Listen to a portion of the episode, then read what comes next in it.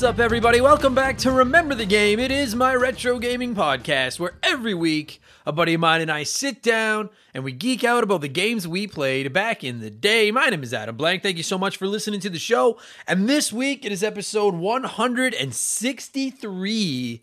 And uh, we're going back to the original PlayStation, the old school PS1, and we're talking Spyro the Dragon for the second time with Spyro 2 Ripto's Rage. I uh, I played the original Spyro, I don't know, like a year, year and a half ago for the first time after it won our Patreon poll, and I really liked it. I wrote those games off as a kid, kind of like because they came out while I was in high school, and I was like, ah, these look like they're for babies. And now that I've played both the first and second game in the in the original trilogy, I, I really like them. Um, they are maybe a little bit for babies, but you know what? So are those digestive cookies, and those cookies are fucking delicious. Um, and I've been meaning to get around to playing through the rest of the original trilogy for a while because I have a copy of the remastered trilogy here. Thank you very much, Keegs. And I don't want to play the remasters until I finish the originals because I'm afraid that you know going back they won't seem the same. So uh, i'm done the second one. I've got two of them crossed off the list now. I have quite a bit to say about ripto's rage. I liked it. Some parts of it i liked more than the original Spyro the dragon. Some parts of it i liked a little less uh, my buddy Darren is going to be my guest this week. He was the guest we had on the original Spyro the Dragon episode. He's a huge fan of the series, loves the original game. He's got some conflicting opinions on the second one, which I found absolutely fascinating. And we're going to get there in just a minute because speaking of being absolutely fascinating, it's time for yet another edition of the Remember the Game infamous intro. If you're new to the podcast, welcome and consider this your warning. Our intros are fairly long, but they don't suck. It's I don't know if fascinating is an accurate description of our intro, but like we talk video games and stuff, it's a lot of fun. So give it a chance if you're if you're here for that. Anyway, uh, quick note before I get into any of the other stuff I do during the intro: if you live in or around Calgary, Alberta, Canada land, Saturday, September 11th, I will be do hosting a panel at the Calgary Comic Expo. Get ready to hear me. I guess I don't call it the comic the Comic Expo anymore. It's just the Calgary Expo. But uh, I'll be hosting a panel on Saturday the 11th at 2:45 p.m. It's going to be about podcasting and about starting a podcast and and all that kind of stuff.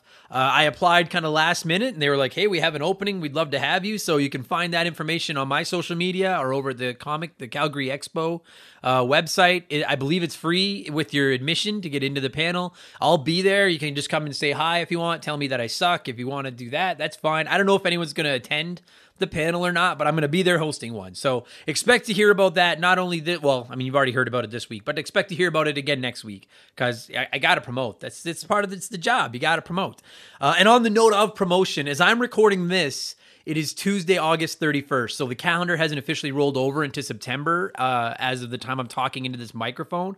So I haven't seen my definitive totals, but I do know that August was a record shattering month for us. Like the jump from July downloads to August downloads this year might be the single biggest month of download jump, like jump number, like the single biggest increase. That's the word I was looking for as far as downloads go that we've ever had. Fucking incredible. I can't, like, we had 2,000 downloads in August two years ago. We had 10,000 downloads in August last year. We had 30,000 downloads in August this year. So 2,000 to 10,000 to 30,000 in 12 month spans. It's, I'm, I'm I'm blown away. So uh, thank you all so much. Whether this is your first episode or your 163rd episode, thank you for listening.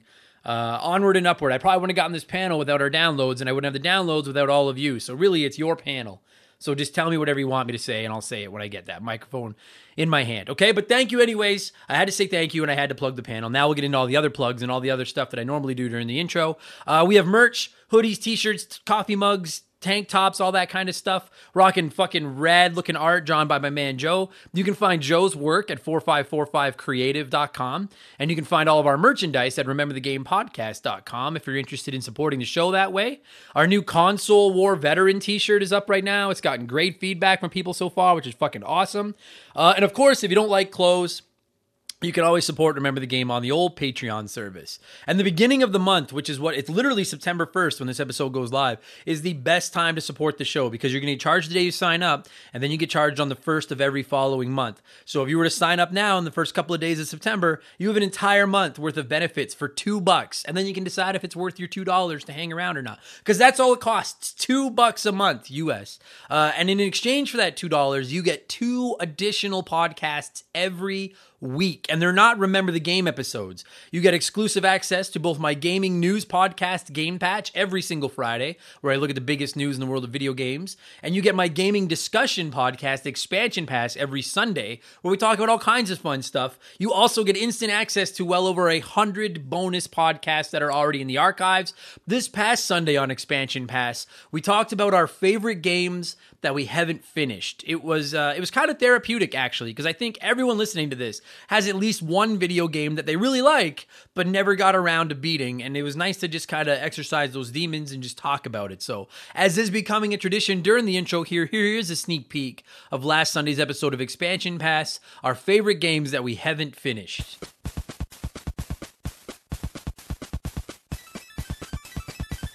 Admittedly, the only Elder Scrolls game that's really grabbed me by the balls is Skyrim. But as I explained in the Remember the Game episode about Skyrim that we did a, a, few months ago, I honestly don't even entirely know what the main story of that game was.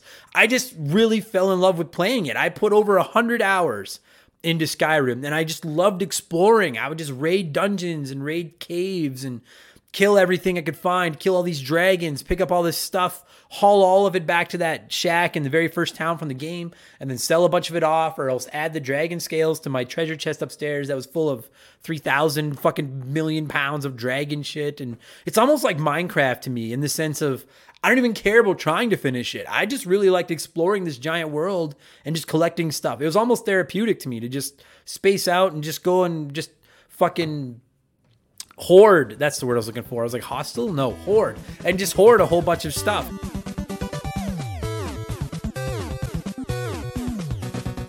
That was last Sunday's episode, and now for this Sunday's expansion pass, uh, I kind of, I kind of feel like talking Sonic. We did an episode a few months ago where we just talked Mario, and it was just our memories, our favorite games, our opinions, our hot takes. We just talked about Mario, everything encompassing that guy. And I really had fun with that episode. I want to do it with more gaming characters. Uh, so we're gonna do Sonic this time around. I, am a Sonic fan, so I'm looking forward to talking about Sonic. It's gonna be fun.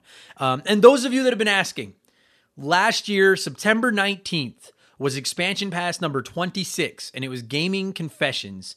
And it was probably to this day it's probably our most popular infamous episode of expansion pass. Our listeners confessed their gaming secrets their big confessions. I judged all of them. It was a lot of fun.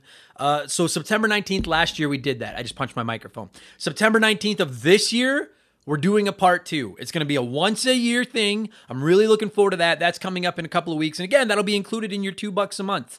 You'll get access to not only the original Gaming Confession episode, but the upcoming Gamers Confessions part two. So again, two bucks, instant access to all those podcasts, plus new ones every week. Plus, you can join our Discord. You can vote in our Patreon poll, which is going live probably today. You get the ability to submit comments for all of our podcasts. You can DM with me, and you get a shout out. Get to hear me mispronounce your name like I'm about to do to most of these people. A huge thank you to our newest Patreons Jungle Dumpster, Mitzi, Jay Hampton, Alicia Odo, Ragemo, Thomas G, and Man of Few Words. Thank you all so much. Welcome to Remember the Game Industries, patreon.com slash remember the game. Uh, I also have a P.O. box. You can find the address at rememberthegamepodcast.com. Just shoot me something little, just a, a postcard, a letter. Just tell me where you're listening. I'll send you a postcard back. We'll be friends. And you can find me on Twitch. If you go to twitch.tv, just look for Remember the Game, not Remember the Game.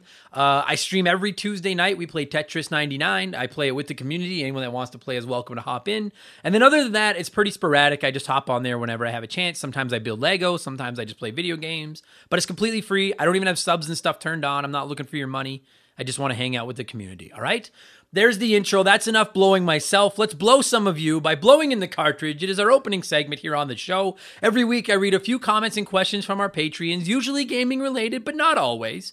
And we call this segment Blowing in the Cartridge. He blows all right. He blows big time.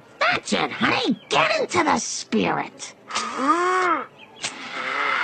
And our first blower this week is Dan S., who wrote in and said, Hey Adam, after you told me to give Super Metroid a chance, I did. I've done a total reversal on my thoughts of this game. The controls are tight, the gameplay is great, the graphics made me feel like a kid again, but I find that I keep getting lost. I play games for a max of 30 to 45 minutes a day. Sometimes I jump back into this one the next day, and I'm finding that I have no idea where to go. Other than this, thanks for the great recommendation. Dan, you're welcome. I'm glad you're enjoying Super Metroid. It's one of the all-time greats. And I, you know what? For what it's worth, dude, I've I've probably played through Super Metroid three or four times. I, I haven't played it nearly as much as I've played like a Super Mario World or a Link to the Past or some of those other games. Uh, but I get lost all the time too. Expect to keep getting lost. That's part of a Metroidvania and the Metroid game is it's a lot of backtracking and every time you get a hold of a new item or a new ability that lets you access to new areas, then you're kind of backtracking and trying to figure out like where was I able to go with this? Where can I go now? Um, that's I get it. Sometimes it can be frustrating, but that's also kind of part of the it's part of the charm. So um, getting lost is that's a good thing. That means that you're playing it right. If you're getting lost, if you weren't getting lost, then I would accuse you of cheating and looking up a guide. But I'm glad you're digging it. Super Metroid is fucking awesome, and hopefully it's getting you in the mood to play Metroid Dread in about a month because I can't wait for that fucking game. Uh, Jungle Dumpster wrote in and said, Any plans on doing a comedy set in Brooklyn or anywhere in the city after stuff starts to get normal again? Let me know because I'd be there for sure. And I Am the Mutt had a similar comment and said, Hey man, if you get back to Chicago for a comedy show, I would like to buy you a beer. Thanks, Mutt. Uh, so, for I guess in case you don't know, if you're newer to the podcast, I'm a stand up comedian. That is kind of what I do when I'm not sitting in this room talking about video games. Sorry, just turning off my. Uh, turning off the sound on my phone. I'm waiting on a pretty important phone call. I may end up having to re- interrupt recording to answer it. So sorry about that. I don't know if you guys could even hear that, but at least I didn't have one of those obnoxious. Like, dude, if you're listening to this, we all know someone that has one of those obnoxious text notifications, like that fucking Old Spice whistle, and they always leave the fucking sound on. And then when they're having like a text conversation with somebody, their phone just keeps going off like every three seconds. And you're like, dude, we know you're having a conversation with someone. Turn that notification, just turn the sound off so we don't have to keep fucking hearing that fucking fucking over. Oh God, or fucking. I remember sitting. Sorry, I'm not. I'm, we're gonna get back to video games, but I was sitting in the in the hospital one time. This was years ago. I was in there. I don't remember why I was even there, but I was at the hospital and I was in the waiting room waiting, and someone had their fucking sound on on their phone, and their text notification was a quack, like a duck, like quack quack quack, and it was every fucking like 15 seconds, quack quack quack quack quack quack, and I just was like, dude Oh, you're lucky you're in the hospital because someone's gonna fucking cut you. Just oh, PSA to everyone out there: when you start having a text conversation and you're in public and you're in a quiet place where we can all hear your phone, turn your fucking text notification off. We don't need to hear it. We don't give a fuck. Oh, it makes me crazy. Anyways, getting back to your comments, Jungle and uh, Mutt, um, if I'm ever going to perform in Brooklyn or Chicago. So I am a stand up comedian. That's where I was going with this. But I am also from Canada. I live here in Edmonton, Alberta. And uh, can, we can't perform in the States other than doing like a free open mic. It's a pretty big faux pas that we can work down there without like a visa or anything. And it's incredibly expensive and a big process to get it. And I don't really have any aspirations of touring outside of like fucking Western Canada at this point. So I probably will never perform in those cities again. But my girlfriend and I absolutely want to visit New York and Chicago again because we've been to both. I love both, particularly. Well, I really, I was gonna say particularly Chicago, but I really like New York. But I fucking dude, Chicago was just such a pimp sports city. I fucking love both of those cities. So thank you for asking, guys. But yo, I have, I have no dates in the states, probably ever, because I'm not allowed to work there. But there but thank you for the thank you for the for saying that you would come to one of my shows. I appreciate that. And Mutt if i'm ever in chicago i'll take you up on a beer for sure. Uh, alicia Odo, I hope I said your last name right, Alicia, wrote in and said, Hey Adam, remember how kids' TV and comics and magazines had all kinds of flashy, fandangled ads for their products, more importantly, video games? When you were a young kid, did you ever get sucked into a magazine ad or a TV ad for a video game and then you begged your parents to get it for you, only to find that it was garbage and resulted in disappointment? If so, what game? So, the only game that I can think of where ads were the ones that convinced me to buy it and then I was disappointed in it was Kirby's Dream Land on the Game Boy. And we have an episode of Remember the Game coming up about it where I'll get into more detail. But I was super excited for that game. I remember seeing all the ads for it everywhere, particularly in my gaming magazines. And that was the first game that I ever bought with my own money, ever. I saved up all my birthday money, my Christmas money, like everything I could get my hands on to buy a copy of Kirby's Dream Land for the Game Boy. And then I beat it the night I brought it home. And I was devastated because that was like all the money in the like when you're a little and I was little, like I was probably fucking eight or nine years old. Like it took me months to come up with enough money to buy that game. And I worked so hard. And then it was just like when Bart Milhouse and Martin bought Radioactive Man number one. And they worked so hard to get it, except I didn't have to share Kirby's Dreamland with anyone.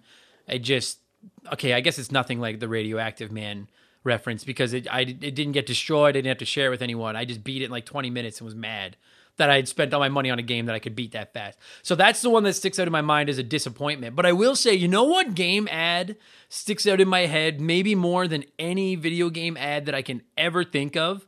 Yoshi's Island. Super Mario World 2 for the Super Nintendo. Do you guys remember the TV commercial, there was this fucking big fat guy and he was just eating and eating and eating and eating. It was so gross. He was just stuffing all his food in his mouth. And then finally he like has like some whipped cream on his finger and he like shrugs and he like and like sucks it off his finger and then he like explodes. That was the ad for Yoshi's Island and I I'll never and like that game didn't disappoint at all. We got that game for Christmas that year and that game was a fucking Oh, that game is so good. But I do remember that commercial and just being like, oh my God, I, I just, I can see it in my head right now, that fucking big fat guy. I hope someone listening to this remembers that commercial. So that one didn't disappoint me. Kirby's Dreamland did. Those ads, dude, remember like the Crash Bandicoot ads?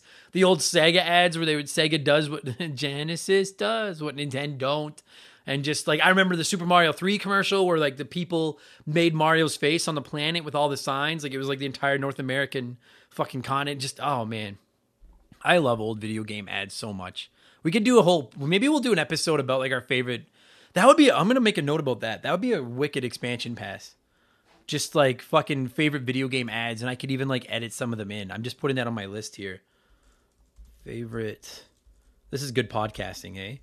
I keep a, a list of uh, expansion pass ideas because I never know when I'm gonna need a new idea. So uh, now where'd my notes go? Okay, I'm back. All right, yeah, dude, this has been a horrible. Itch- For anyone this is your first episode, this has been a horrible intro. I'm talking about text tones and I'm talking about fucking commercials and typing in notes. And anyway, uh, Troy wrote in on Patreon and said, Hey Adam, have you ever thought about doing a throwback episode for Expansion Pass where people can comment on any topic from past episodes? I know when I was a newcomer to the show, I wish I'd had the opportunity to comment on some of the rad topics of yesteryear's episodes.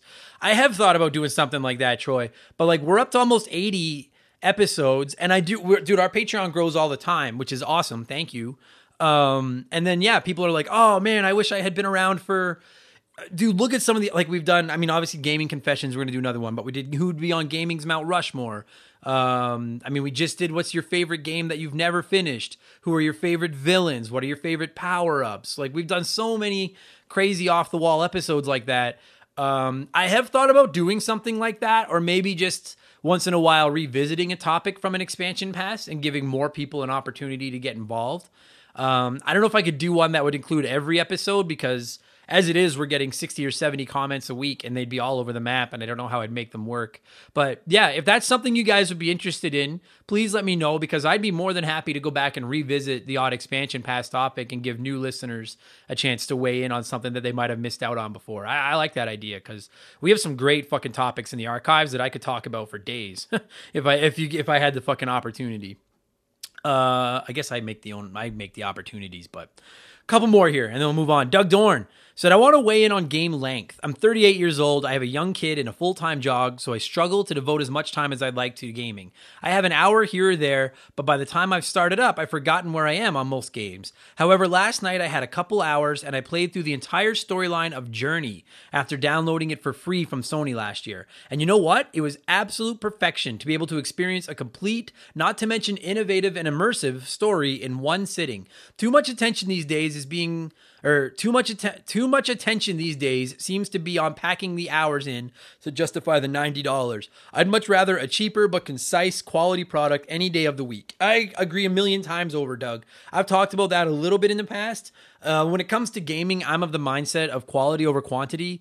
It really has become, and it's not like this is new, this has been around for a while. It seems like right around the time where video games all suddenly needed to have a multiplayer mode put in them no matter what. It seemed like right around the same time people started like just straight up associating a game's length with a game's value. And it was like, well, if you can't get at least 60 hours out of a video game, then the game isn't worth $60 and that kind of stuff. And I hate that. I fucking I notoriously don't play a ton of big open world uh, games. Like I have never played GTA 5. I've never played Red Dead Redemption 2 or the original Red Dead Redemption. Um, I don't play. I've never played a Dragon Quest outside of the original Dragon Warrior. I've been always been interested in Dragon Quest 11, but I try to um, more often than not. I kind of stay my distance from those giant fucking hundred plus hour time sink video games because frankly, I feel like respect my time. You know what I mean? Like, don't I don't I I would much. I'll pay full price I have no qualm with and like here in Canada, full price is 80 bucks, 90 bucks for a next gen game now. I'll pay full price for a game that's 15 hours long if that 15 hours is fucking quality. I have no problem with that whatsoever. I would much prefer that over fucking 80 hours of just tedious, nine mind numbing, ass sucking collectibles. Like I I much prefer a fucking short, precise game. I could not agree more with that, Doug. And and that's I will say uh, shout out to if you're not into them yet, and I, I think it's a pretty common thing for most people now.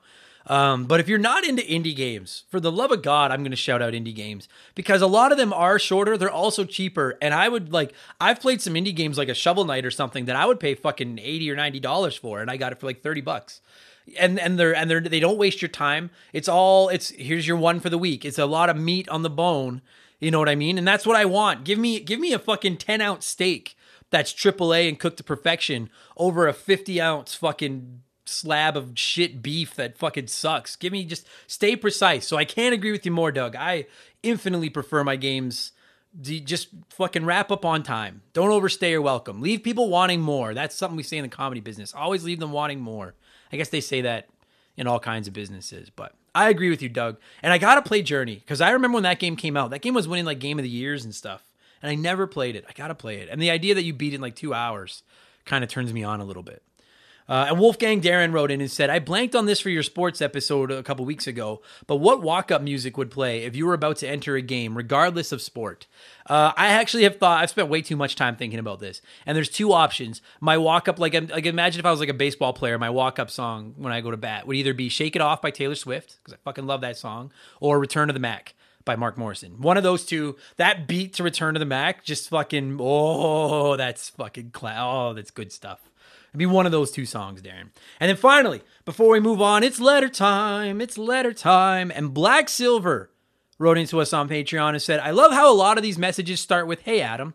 Anyway, hey, Adam. What I like that. What about kids these days? I'm not being derogatory here, but sympathetic. I was just thinking about this while I was fixing my son's, which is my old Xbox 360. There are so many things kids these days are going to miss out on. Consoles post cartridge era are going to have shorter lifespans. So in 30 years, when my son is feeling nostalgic and wants to pick up an Xbox 360, he's likely not going to have a whole lot of luck. Of course, there's always emulation, but it's just not the same. On top of that, the last few generation consoles have had so much focus on online games gameplay that they will likely never get to have that experience again with certain games. My favorite games from back in the day might be shit by today's standards, but at least if I picked one up at a random garage sale, I could bet on it working. I've thought about that as well, Black Silver, because I do think like to an extent kids today might have an okay time playing the games they grew up with because services like Game Pass, PS Plus, stuff like that, they might just always be around. Like they might just be sitting there waiting for them anytime that they want to play. But but there's two count. So like I have thought of that and thought in in, in that sense, kids today might have a little bit of an old, an easier time playing the games that they grew up with. Where but but but there's two counterpoints to that. One is uh, well, you brought both of them up, but one is the fact that so many of these games require online. And like, dude, I love Splatoon. The original Splatoon on the Wii U, I fucking adored that game. I like Splatoon 2 on the Switch as well, but I love the original Splatoon. And when those servers, I don't know if those they've shut those servers down yet, or if they're talking about doing it or what, but like when those servers are shut down, that disc is a paperweight. And and you're right, more and more and more games are going to go that way. And as those servers finally get shut down, they're going to basically just be dead. And even if you want to emulate them online on like some fucking you know, custom servers or whatever. I, I am talking out of my ass because I don't know anything about tech, but like if kids today make their own servers and stuff like that, it's not going to be the same.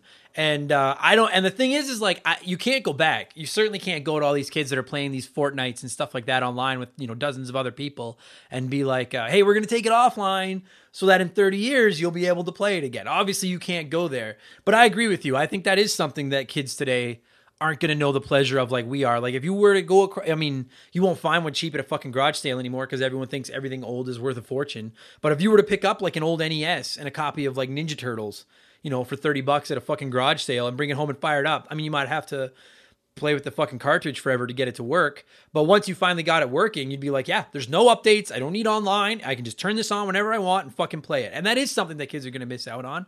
And that sucks for them. And I agree with you. That that is tough. And the other thing is like you said, I think everything disc based. You said that at post cartridge era, and I agree. Disc based consoles are going to burn out. And like the Xbox 360, I love my Xbox 360 back in the day, but I went through three of them because of the Red Ring of Death. The Xbox 360 was just one example of those consoles not surviving, not standing the test of time. And that's going to continue to happen. And that sucks. And so the only thing I can hope is that, yeah, these games are made available to these kids through something like a legacy program, like something like an NES or an SNES online even just something like that. And who knows if that'll ever be the case. Xbox seems to be doing a fairly good job of making sure their legacy titles are available on Game Pass or through download and stuff like that. Um, PlayStation, less so. We've talked about that a little bit in the past. Hopefully, they fucking change their minds on that.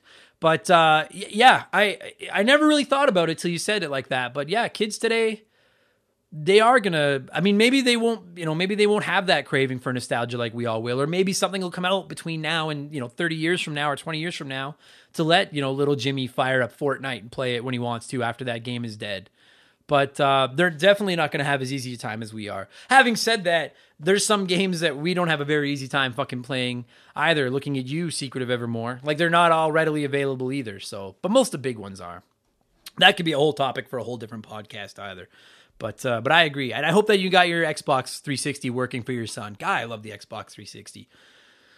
I wonder what that's just because like to me that system's legacy is like people thought it was great, but also people talk about the Red Ring of Death. I wonder if it hadn't had the Red Ring of Death problems, what its legacy would be. Because I really really liked the Xbox 360. But anyway, I digress. Thank you so much to everyone that wrote in this week. I appreciate it very much. If you did not get read in this segment, keep hammering me if I miss it. I try to read different names and different stuff every week. Our algorithm around here is even funkier than YouTube's because it's just in my brain and whatever my brain wants to do at that time. Uh, let's change gears here and let's get into our smash hit segment, the official game show of Remember the Game Industries Play One, Remake One, Erase One.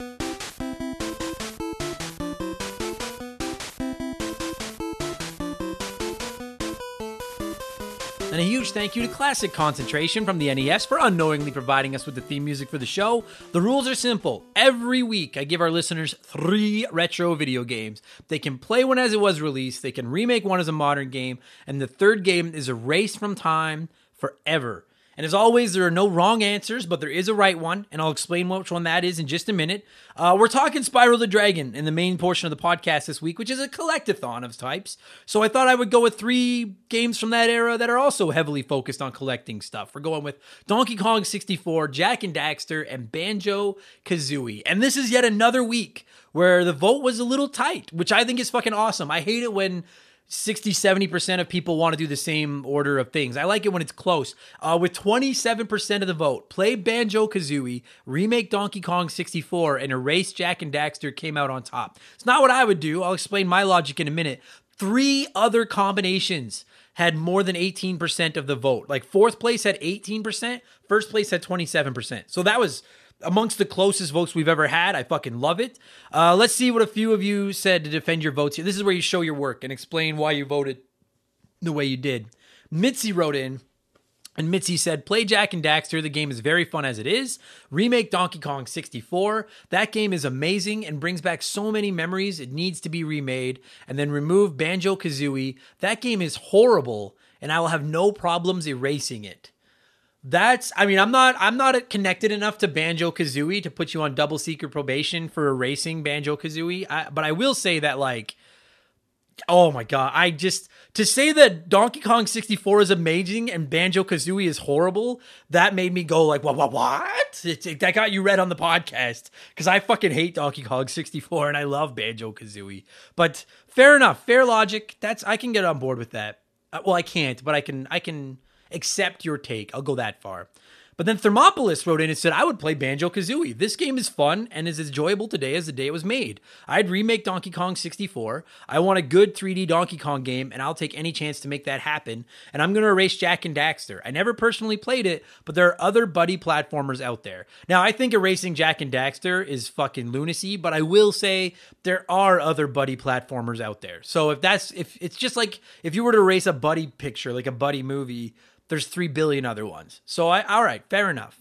Strife89 wrote in and said I'd play Banjo Kazooie. I just replayed this game, and while frustrating at times, I think it's good as it is. I'd remake Jak and Daxter. I never played the original, but I've heard so many good things about it, and I remember seeing this game presented at E3 as a kid. And then I'd erase Donkey Kong 64. I wanted this game so badly as a child. I know that I got the chance to play it, but I have no memories of the gameplay. I'm normally a fan of 3D introductions to a series like Metroid Prime, for example, but I'd stick with the 2D predecessors and forget this game existed. That's sound logic, Strife. And you know what's wild? Look at those those three answers I did. That's how I can tell that I did a good like good job by me. I'm gonna fucking suck my own dick for half a second. It is hard to come up with three games that haven't already been remade that are all on a similar playing field that also somehow relate to a, top, a topic. And the first three comments I read this week, one's erasing Donkey Kong, one's erasing Banjo Kazooie, one's erasing Jak and Daxter. I think erasing anything other than Donkey Kong is fucking lunacy, but to each their own. I like it when it's tight like that. I appreciate that. A couple more of you, S2 Vaughn 5000 wrote in and said, Remaking Jak and Daxter is the only way to revive the franchise. I never played Banjo, so goodbye. Donkey Kong deserves a remake more, but they're still making games in the series, so it'll be okay. Just play it instead. If you see a Kong on, on the cover, the game is quality.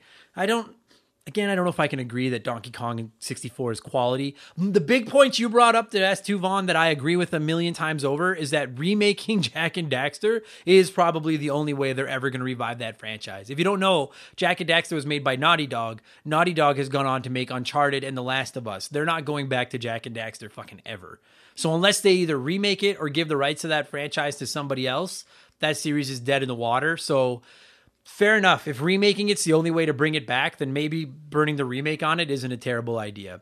Uh, Chalupa Cabra said, Play Banjo. I just recently played through this game again, and other than a shoddy camera, it holds up and it's just a fun video game.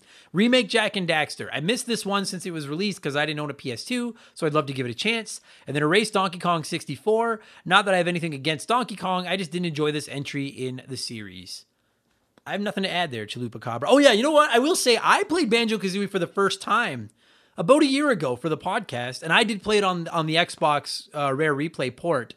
So I didn't play it with the original Nintendo 64 controller, but uh, I also thought that other than a shoddy camera, it holds up and it's still just a really fun game to play. Of these three games, I think Banjo Kazooie is the funnest game of the three. And I'm not even a huge 3D platforming guy, but I think Banjo is the best one of the three as far as fun goes. Uh, and then Dave Thompson wrote in every time I read your name, Dave, I'm like, remember now, your name is Homer Thompson. Hello, Mr. Thompson. And it's just, it's, it's, I was going to say shout out to anyone that gets that reference, but it's obviously Simpsons. I just, I love the last name Thompson. Uh, Dave said, play banjo. I like that bird and bear, and I remember some of the non playable characters being pretty funny. Shout out to that fucking mole. I added that to Dave's comment, but I love that fucking mole and the way he would just chirp with Kazooie all the time. Uh, Dave continues, remake Jak and Daxter. I never played it back in the day, but I feel like they'd have more going for them in a remake than it just being a prettier version of the same old collectathon game that the others are. And then delete Donkey Kong 64 because I just watched the giant bomb duders play that game a bit, and that game seems terrible. The only regrets I have with this decision is losing the DK rap. Maybe I've made a terrible mistake. And Dave, I'm to get to my answer right now. I would erase Donkey Kong 64, and that's my one hesitation as well. To lose the DK rap seems like it would be a bit of a travesty, but other than that, I fucking hate that game. Uh, I'm siding with the runner up this month. 21% of you voted the same way I did, including Rogue Agent, who said play Jak and Daxter. It's nothing special, but it's solid. Remake Banjo, just not in the nuts and bolts format. And then fuck Donkey Kong 64 and its wanky collectathon.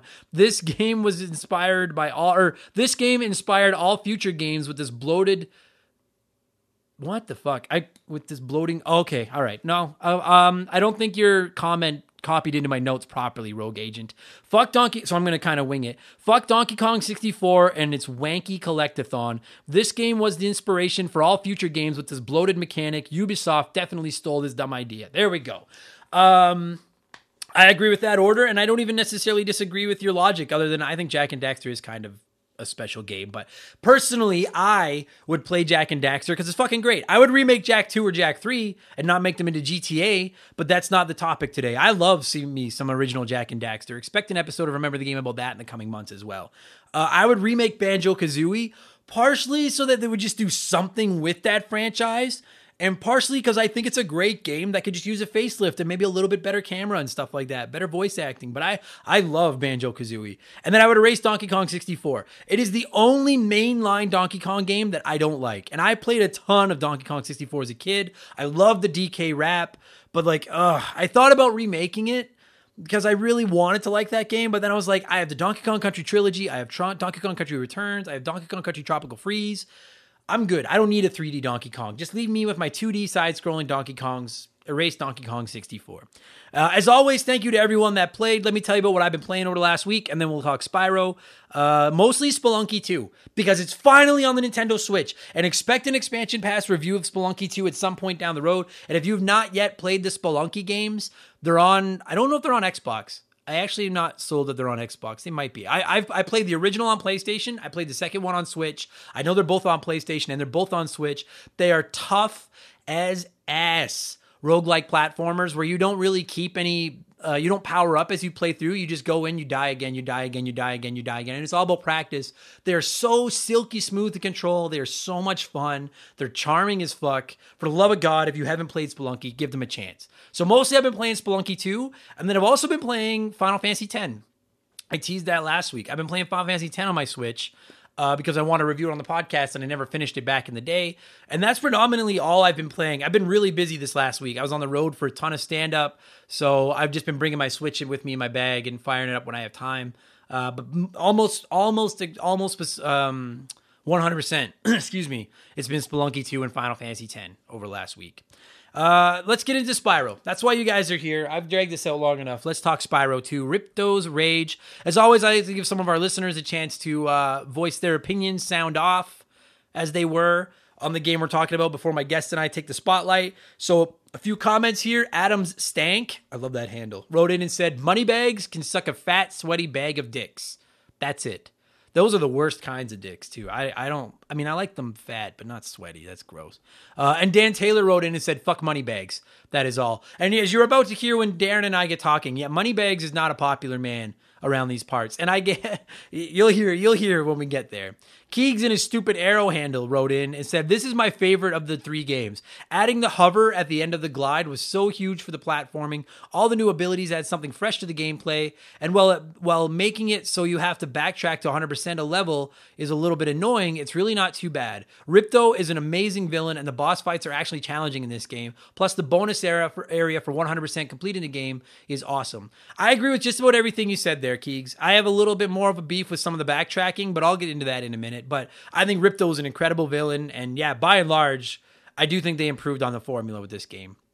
Game Nomad Misi said, This is peak Spyro for me. The first one had a solid foundation, and the third game I felt had too many gimmicks going on at once. This one took what the first did and added a lot of characters and features that really added to the experience. Ripto was a far better enemy than Nasty Gnorc. He's always there to pester you in each world and was such a sniveling little creep. Some of those side missions sure pissed me off, though, especially ones where you had to escort someone for them to almost get to the end and then get hit having to start all over. Oh, yes, I agree with that a million percent. I like the idea that they added side quests, but some of them are just so fucking infuriating.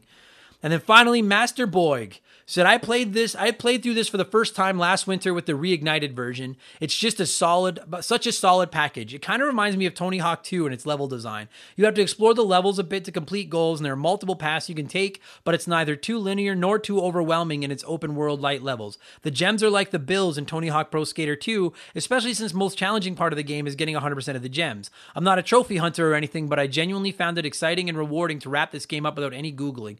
You can find every gem just by messing around in the levels for a while, and it's not too intimidating to do so. The platforming is great. I love how the characters look. It's an awesome cartoony game.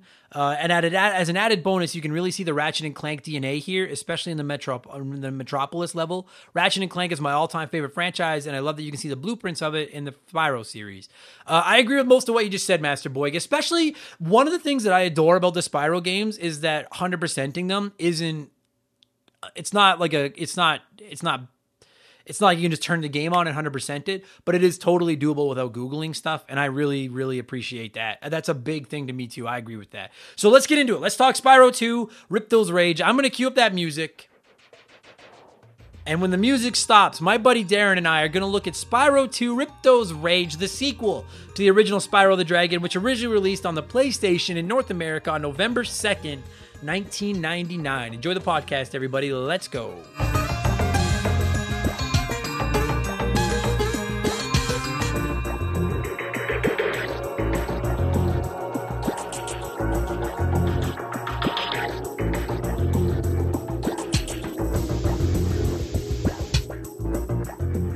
All right. So joining me via the blank phone this week is a good buddy of mine, a fellow comedian, making his uh is Spyro. Fourth? I was gonna say triumphant return, but I I don't know. We'll see how this episode goes. But making his return to remember the game, it's my buddy Darren. How's it hanging, buddy? I'm good. I'm good. How are you? I'm good. Uh, I'm good. We're talking Spyro 2, and the thing is, when I like, so I never played the Spyro games as a kid, and then I played the first one a while back, and it was delightful. And you are probably the number one person that has been up my ass, being like, you should really play the Spyro games. You're not the only one, so all you other people out there, don't fucking yell at me. You all count, but Darren's probably been the most vocal. And Darren was also like, yo, if you ever play Spyro, I'd love to come on the show. And you and I covered the original Spyro. I don't know, probably about a year ago. Uh, Yeah, about that. Yeah. and I think we agreed, dude. The original Spyro the Dragon is a dope video game. It's easy, it's chill, but I, it was perfect. Really fun game. And I was super excited to play this one. And I remember you saying that you were like, "I want to know what you think of Spyro 2." So I'm gonna I'm gonna give you the floor to start because you're a far more uh, you're you're a far more knowledgeable Spyro fan than me. I have finished Spyro 2. I know you've played it. yeah. what's yeah. your thought- where- where do you stand on this? base Throughout your play. I don't like it as much. I, I, the best way I could put it is the way Spyro 2 looks to me is it's kind of like if you have like a group project where like you have five different people working on it. No one knows what anyone else is doing until you actually get up to your presentation day. Like it's all over the place for me. I, I feel the first one, like you said, it's super simple, it's chill, it's easy, it's straightforward. Um, when I get into Spyro 2, it's going to sound more like uh, Frank like airing of grievances. Like I, I, I don't, I don't hate the game, and as far like I think it's a good game, like it's entertaining, it's fun. But it's just I feel like if this was like an an essay or a paper, it could have probably used a couple more edits and lookovers before it was actually produced because I've got some issues with it. So it's funny. It's funny because like you said that before I even started, I knew that you were like you were skeptical of Spyro 2. You were like, I don't know. And the way that you had talked to me about it, because I went in blind, uh, and the way that you had talked to me about it, I was expecting like a complete 180. Like for those of you that have played Jak and have you played the Jak and Daxter trilogy? I have not. That's the one I haven't touched. Okay, so the original Jak and Daxter is just this charming little platformer. And then in Jak 2, it suddenly becomes like GTA and you're stealing cars and you have guns and it's just it was a whole different I hate I didn't hate it, but I was like, what the fuck? I was like, why why did you guys change the formula so much? That's what I was expecting with Spyro 2 after talking to you. And then I sat down and I played it and I actually because I don't, I think I like it more than you, but I will say, I, I, you have a great anal- when you when analogy when you said that it's like four or five people were making different games, and then in the last three days before the game had to go to gold, they were like, okay, put them all into one file somehow. Um, because like at its core, I'm like, well, there's still, it's still basically just a Spyro game. You're just this little somewhat mouthy purple dragon running around picking up crystals with the dragonfly. And I was like, okay, like that's all Spyro's supposed to be.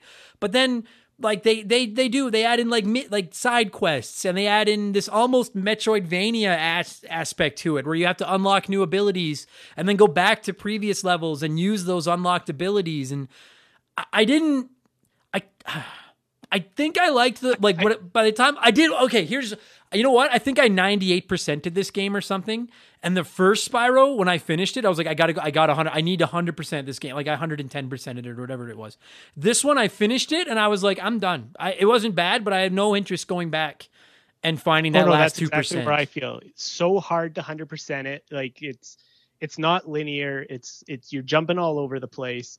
Um, the abilities thing bothers me. Uh, you said something earlier that I was just gonna comment on, where it's like, oh man, I'm drawing a blank now, but it's like Pun intended. Um, uh, oh ah, yeah, it's my shitty last name.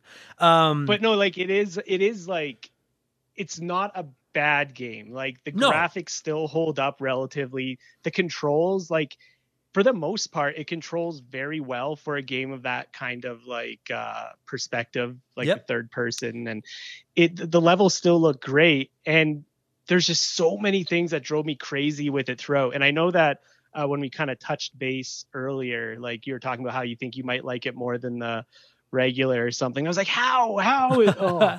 well, about I would say the first half of it I did like better than the first game. I was just like because I felt like there was a little bit more variety. I liked that there was like some side quests and I liked some of the other characters. Like I think Ripto is a great villain. Him and his two sidekicks there, like his Bebop and Rocksteady. And and I, I actually didn't hate the like I can't remember their names now, but there's like the girl and the little professor and the cheetah, the Cheetos cheetah guy. Oh, the che- the cheetah's hunter and he sucks. Yeah. yeah, Hunter sucks, but the other two I thought were okay. And so I'm playing. No, I'm like, then there's uh, oh man, you no no like Well, the- who, who did you hate? here- like, did you hate the professor guy? I hated the knockoff Scrooge McDuck bear. Well, yeah, he sucks, sure. So, like that guy, okay, like- because I knew you hated him. If you guys haven't played Spyro 2, there's this guy who's, yeah, he's like a bear who's a blatant ripoff of like Scrooge McDuck. And every time you come across him, he's just holding a money bag and he's in a suit. And he's just standing in these fields of these castles and he's like, oh, hello there, Spyro. I sure would like you. I I don't know why he sounds like he's from down in the bayou, but he's like, I sure would like to help you save our world, but you're going to have to pay me for these abilities, yeah. And it was just like, part of me was just like, hey, Fatso, you want me to save your fucking world? How about you just teach me how to climb a ladder, which is one of the abilities he has to teach you. And I agree with you that I thought that was stupid, but I'll also say there was never an instance in this game where I didn't have 200 times the money that he wanted for his abilities. It was more of just an inconvenience to have to go find him and then go back to levels with the abilities he gave Well, me to no, like- 100% like- them. Yeah, like the ladder one specifically. I think when you go in that first cave, there's like a ladder and you need to go up there to get something else. But like one of my issues with it is like compared to the first one is there's like there's no continuity between the two Spyros. Like if you do you remember how the first one ended? Like the ending of the first Spyro? You no, you saved well, you saved the dragons, and then they're all like, "You're a hero now." But I don't. yeah, remember. but do you remember like all the dragons like recrystallize? Oh no, I don't remember that. Like no. something hap Okay, yeah, something happens at the end of the first one. Like Spyro's wearing sunglasses or something, and he's like chilling out. And then all of a sudden, something comes over like the artisan village area or whatever, and like all the dragons recrystallize. And they never address that. It's like it never happened. so like the second one, it's like I'm still worried. I'm like, what happened to all those dragons back there? Is someone else going to take care of that? Like oh, I never thought of that. they just kind of they completely forgot about it and then also like in the first one there's like shallow pond water thing and like spyro's deathly allergic to it and all of a sudden then like i'm like oh great this is awesome. That means no crappy water levels. Yeah. and then all of a sudden this one is like no no no spyro loves to swim. And it's like all of a sudden he's swimming. Like I'm like i thought you were like you're like you touch water in the first one your dragonfly like changes color and you lose life and this one is like nah i'm gonna swim like Yeah, you're and then right. like don't get me started with the whole like 3D swimming. Like swimming levels suck in general. Agreed. But That's a that's a when fucking have- rule around here for the record. For any of you that maybe this is your first episode, not to sorry, Darren, I'll let you finish, but just in case this is your first ever episode of Remember the Game, we have just an unparalleled rule around here that swimming levels by and large are terrible. They're they're incredibly But you know rare exceptions. Incredibly rare. do you know what's worse? Do you know what's worse than swimming levels? What? 3D swimming levels. Where it's like, oh, I have to go up and down and left and right, forward, back. Like the the the whole world with the swimming and stuff that kills me. Like there's, oh man, I Now- again, it's going to be an area of grievances for me. But now, okay, because like it's you bring up a good point. Because on one hand, they're right. There's no continuity from the first game to the second game, and as you're explaining that, half of me is like, now I know that you and I are both grown men talking about these games, but I'm like, I do feel like Spyro, at least on the cover, is marketed toward children. And so I was like, maybe they're like, well, kids aren't even going to care about the continuity. Like, and I was like, so I'm thinking that. But then on the same token, I'm like, well, if you think that these games are going to be marketed to children that don't care about the continuity, then why do you have to change everything about the game because they're children? Why couldn't you just have made the same game with different levels? So I, I get that. Like, it's. I, I agree with you. Like, and I want to stress this, Like- and you've already said it. This is not a bad video game. Like I have played, dude. I just finished playing the first Tomb Raider on my PlayStation to get ready for an episode of the show. I don't know which episode will go up first, so I don't want to ruin my thoughts on Tomb Raider. But I thought by and large, this game played and handled much better than Tomb Raider did. Like this is not a bad video game. They're just they tweaked the formula a lot. Yeah, no, it's, it's not bad. I just feel it's sloppy. Yeah, it's it's like it's like when McDonald's changes the recipe on something, and you're like, this is still the Big Mac, but it's not the same Big Mac. That's like I just like when I was done it, I just when I finished the first Spyro, I was like. I think I have a little bit of a crush on that game. Like I love that little dragon. I thought that was such a fun game. I had great time playing it. And when I finished this one, I was like, well, that was fine. I have no urge to ever play that again. Like it was whereas the and I don't know what it I don't know why cuz I don't I don't know what it is about it because I don't hate I don't like the money bags guy, but I, I just thought it was annoying that like I'm the type of person that when I go into a level, I want 100% that level before I move on. It and like this goes to Crash Bandicoot, who I fucking love. This goes to every video game out there that's like this. It drives me absolutely fucking bonkers when I know for a fact some of the stuff I need to 100% a level is somewhere that I can't get to, but you haven't explained to me that I can't get there because I was trying everything I could come up with to climb that fucking ladder. I was like Googling it. I'm looking up fucking the manual. And then finally I find out, oh, you have to buy it from Tubby there. And then you don't get a chance to buy it from Tubby for like another five hours. And then I have to backtrack and be like, so which levels did I not 100% because I needed this fucking ladder ability? And it just seemed completely pointless to me. The only reason that seemed to be there was to stretch out the length of the game if you wanted to 100% it because it's not hard to pay him. If you're collecting crystals with any regularity, you're going to have infinitely more money than you need to pay him for his abilities.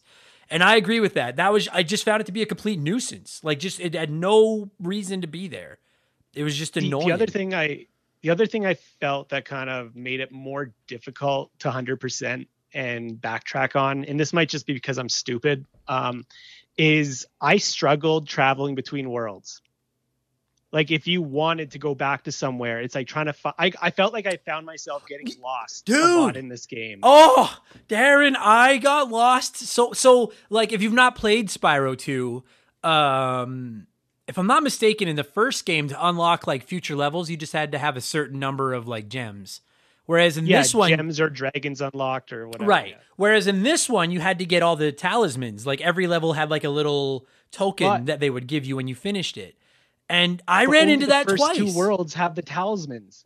oh, that's they right. Just, they they just they just leave the talismans Yeah. and then like you just don't get talismans anymore. Yeah, they just scrapped them in the third one. And I, I was going to say, I agree with you, dude. In both the first and the second world, I was missing a level and I could not find it. And then if you can find the the girl whose name escapes me again, but like the leader of the new people, she'll like she'll be like, "Hey, do you Yeah, want me to take you to another world?" And I was like, "Sure," but I couldn't fucking find her either. And I was just like, God forbid, just give me like a pause screen map or something, a compass, something. Because I agree with you, that Yeah, was I- harder than almost anything you had to do in the game was finding all of the fucking levels. Ah, yeah yeah that was so that was something that definitely uh, i didn't like um what were your thoughts on like in some of the levels those little like power up portals to give you extra abilities Now, okay. Now that's where I was going to go. That was one of the things that I actually there are aspects of this game that I like more than the original Spyro. I liked that. I thought a Oh, couple of the missions I'm yeah. thinking of the mission in the fucking lava world where you have to like super dash through the entire world without bumping into anything to fucking 100% that level. That level I almost broke my controller on. But by and large, Uh, I I, I i what's that? I didn't like it i i hated i hated the little power up portals it's like oh, Oh. you kill 14 things and then you can See- it's like why why are you making me do like just i just want to finish this like But- and the thing is the thing i liked about the first spyro was it was super simple Yeah. super easy. There was no other changes other than like those flying levels, but you just get the gift of flying during those levels. Right. Um, it's not like you get the inspiration after killing 14 bad guys. All of a sudden, it's like I feel like I can fly now. But it Um, the thing was like in this one because you're right like you like you find these portals and it says you have to kill you know 14 enemies to get to activate this portal or what have you that'll give you like a temporary ability but it was very rare that i found by the time i got to the portal because i explore so thoroughly that i didn't already have enough enemies killed or close and then there was the odd one like that one where you had to run through the lava level that pissed me off but for the most part I actually found that those little bonus abilities like worked well, and I I thought they provided just enough variety to be like, oh, you know what I mean? Like, okay, you're gonna change the script just a little bit. I did like they didn't bother me so much. That was one of the things I liked a little bit was that it it just threw. A, it was just like some of the side quests I thought were awesome to get those green orbs, and some of the side quests were torture. But I did appreciate Adam, that they were changing it up at least. You know. You're you're a big Mario fan. yep. Okay, so imagine if you're playing Mario and you had to like kill seven Goombas before you got a fire flower. Right. No, no, I yeah, I get it. But at the Like, same uh, time, they, they could have easily done it with something else to still give them the ability to for the super blast fire or the Uh, like it could be something as easy as like a Mario box. Like why do I have Yeah. to find like because at some points like some of these enemies were like hidden in separate caves that you could easily miss and have no reason to actually have to go in there other than to kill that enemy. Like Right. it just seemed like that that was the thing that bugged me is because like every other game I can think of, or the ones that I typically play, if you get a power up of some kind, it's just like a box you break, or it's something you just get and you have a power up for that level if it's needed for that level. yeah. And it does give you the versatility to do it. Not like, okay, I've got 13 of the 14 enemies killed. I don't know where the last one is. So I guess I'm not going to. And like, I, yeah, I can get on board with that. I, I will say that because I, I liked the abilities themselves, but I guess in a way it's almost like the fucking the fat bear selling you new skills. It, it, like I never really thought about it because it was very rare that I found myself. Maybe I just got lucky, but it was rare that I found myself being like, "Fuck, I, I gotta, I don't know where the fuck any more enemies are that I have to kill, except for that lava level." Because there's those big guys you have to bump into the lava, and they're a pain in the ass, and you have to kill like a dozen of them to get enough power to even fucking activate the gate. I guess like because I liked by and large what it did with these gates and adding in these like the variety of gameplay and the new powers. But you're right. I guess in hindsight, it would have made sense to just be like, okay, well then just go to the gate and get your power. Like you know what I mean? Like you- you're not gonna have to kill all these guys to get your power. It's the same as going to find Tubby to buy new abilities. It just feels like they're trying to stretch the game out a little bit. That's what it feels like. Is like they were just adding stuff in to make the game longer than it was. Um, Well, I feel if you think about when this game was made, it was kind of like I'd say around that time where games were starting to get a bit more complicated a bit, you know? Yep. Like you had like when Spyro 1 was made, it was still kind of on that traditional looking platformer type thing. And then when this one came out, it was like it just seemed like a bunch of unorganized thoughts coming together. Well, let's give them abilities. Let's let's put these other characters in. Let's make them like it just seems like they were trying to add too many other things and that's where I kind of where I get the idea where I said it was kind of sloppy, Right. if you will. Yeah. So Now I will say, having Again, said, oh, well, sorry, bad you, you cut out there, Darren. oh, I was just saying that said, I'm still not saying it's a oh. bad Well, now I will say though, one thing I, that I really like too. Speaking of like, is like I, I did like how they. When I was playing the original Spyro, there was nothing wrong with how every level was just well, you got to save a certain number of crystallized dragons and be the hero, and then pick up all the gems. Like, and I was like, this is fine. Uh, but like I said, I, I did like how in this world, and maybe you're right if you're if you're going like how this game was kind of made piecemeal by a whole bunch of different people. I really did like how it felt like every individual level had a little bit of a different feel to it. It felt like you were going to a different world. There were different characters, and a lot of the little characters were actually pretty funny and charming. Like some stupid little characters and some of the weird little things that they do. And I and I and again, and that ties into like those gates and stuff like that. Like I never found my there was as much as I liked Spyro, it was very the same game the whole way through. And I there were times in this game where I got frustrated that I was like, "Fuck, why are you changing it so much?" But there were other times where I was like, "Oh, I can't wait to see what this next level is going to do. I can't wait what this next level is going to be like." Do you know what I mean? And it was I found it to be it's kind of a yin and yang. Sometimes it irritated What- me and sometimes I thought it hit really well and it was fun. To change what I did up. like what they did with the what they did with like because like each world they kind of have like their their little like war with another group of people in each Yeah. world or whatever. But the one thing I did find that was kind of funny that uh, they would do is like have those little cut scenes after you left yes. where they would have some kind of interaction with the good guys or the bad guys or whatever where they're kind of cohabitating in the area but nothing super like it's just kind of like funny I they were almost like Mr. Bean skits too, because like they didn't talk, like they were just they would just kind of act out like these little things where like yeah the bad guys or whoever the whoever the villain in the little like conflict was would end up getting their comeuppance and the good guys would win and cheer. And it just like this fucking it makes no sense that this Spyro dude is just like teleporting from world to world, solving their problems, and then in exchange He's really for just a solving their problems, yeah, Spyro the mercenary. yeah, exactly. And then in exchange for solving that town's problems, they're going to give him whatever their most prized possession is. And if he can collect all of these towns' prized possessions, he can move on to the next world and do it again. It was it's an odd concept for a game, but it it I thought it worked. One thing, you know what, Darren, one thing that really stood out to me that I thought was a vast improvement over the original Spyro, I didn't find that they hid as many gems in almost like game-breaking locations in this one. Like in the first one, there was a lot of levels where there were a few gems where you're like, you kind of had to creep around a corner and wing the camera around to be like, oh, there is a little ledge back hidden in behind here. Do you know what I mean? In this one, I didn't find it to be nearly, it was more of a challenge of just figuring out like how to get them without dying, but I didn't find that the gems were hidden in his, uh, out of out of reach places, if that makes sense, in Spyro 2 as I it was. think in the I think they were in the hub worlds anyway. the hub world was a little bit of a pain, yeah. But the hub worlds would be kind of like, especially when you'd have to go swimming to find them. It was like, oh, it's underneath and around. Like it's uh, like I found not so much in the main levels, but those hub worlds they would hide those gems quite a bit. Yeah, the well, I just thought that the like this goes back to not even being able to find the levels. I just I personally like as someone that's played a lot of, of of like platforming and these types of games, I just thought the hub worlds were very poorly designed. They were way too big and way too mazy. Whereas I thought that the level design in this game overall, I actually I personally think that the level design was better than the original Spyro. Like once you went into the levels, it was navigating the overworld was infinitely more of a pain in the ass than going into the like Well, the like- levels themselves. In the first one with the hub worlds, like it kind of almost you could count on there being like a north like a north portal, a south portal, an east portal, a west portal. Like they were kind of spread out in a way that made sense.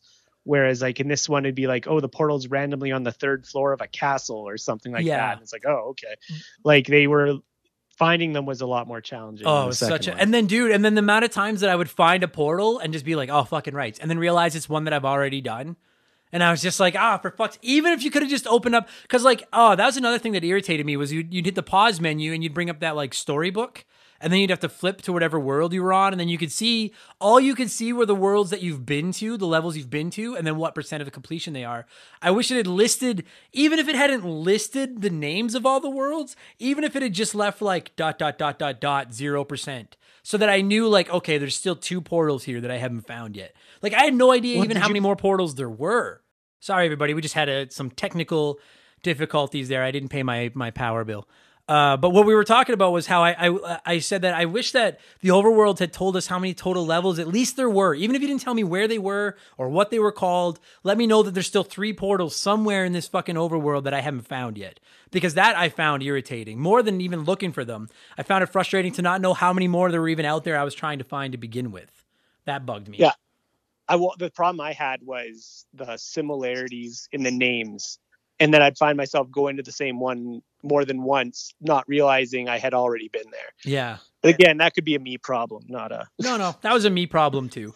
Um, Okay. So yeah, like I, I guess yeah, like uh, that would probably actually be my single biggest gripe with Spyro 2 was I just found the overworld very impractical. Because like I said, into the worlds, I thought like listen, dude, what's the name of that level in Spyro 1? Is it treetops or something?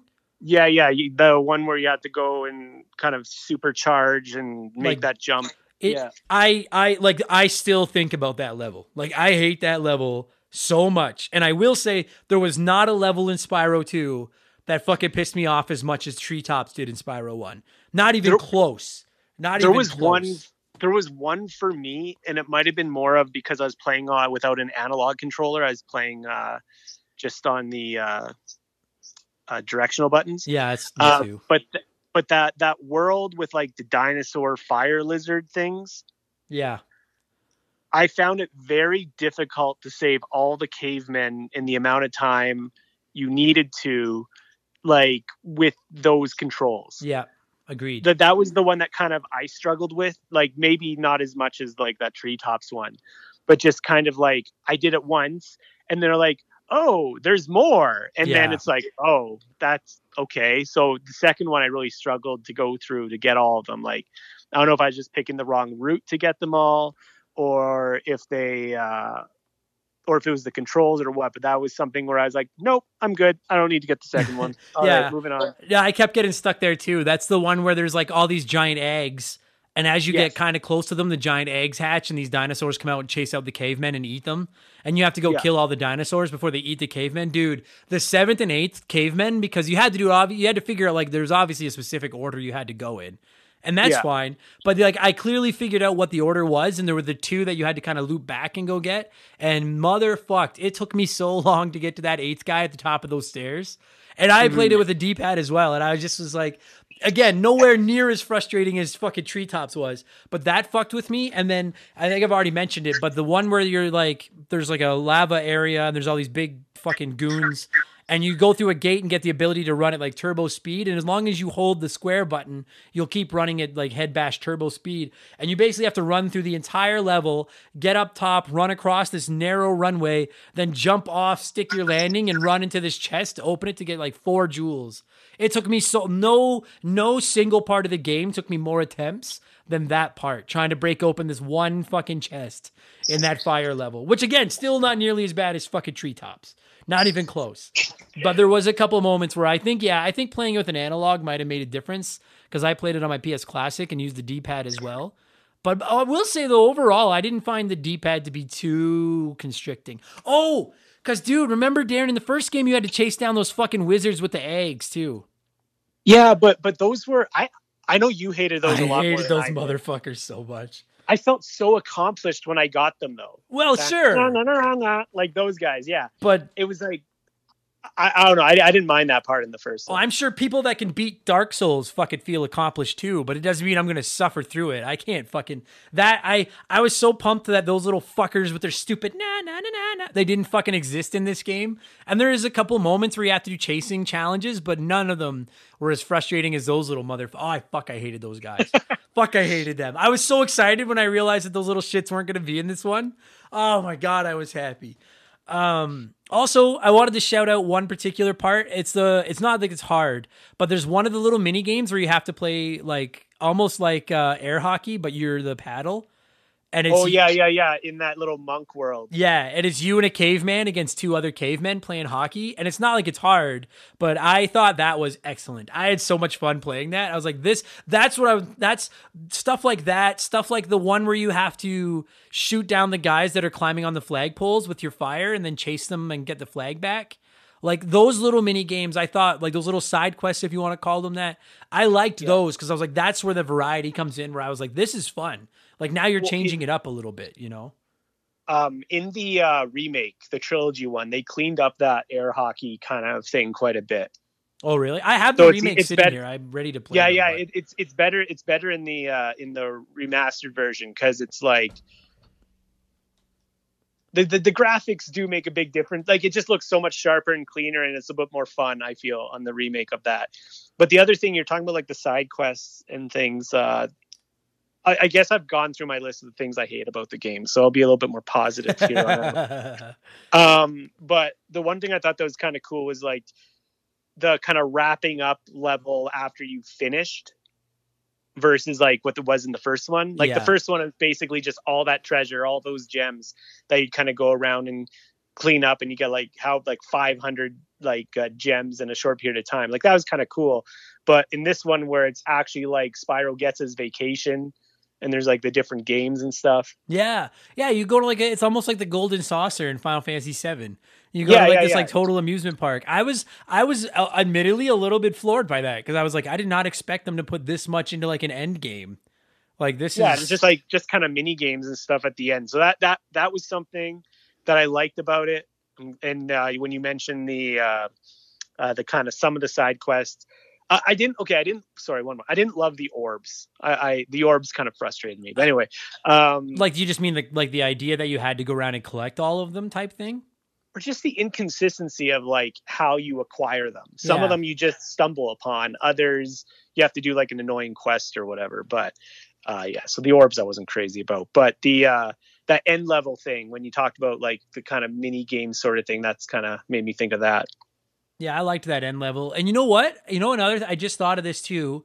In the first Spyro, I uh, I shouldn't say hated, but I really I liked the idea of the flying levels where you had to take out like eight of targets, eight targets, eight targets, eight targets. But I, I always I, like I realize there's like a certain because you're like if you've never played it, you're controlling Spyro, he's flying, and I actually don't think he controls super horribly while he's flying.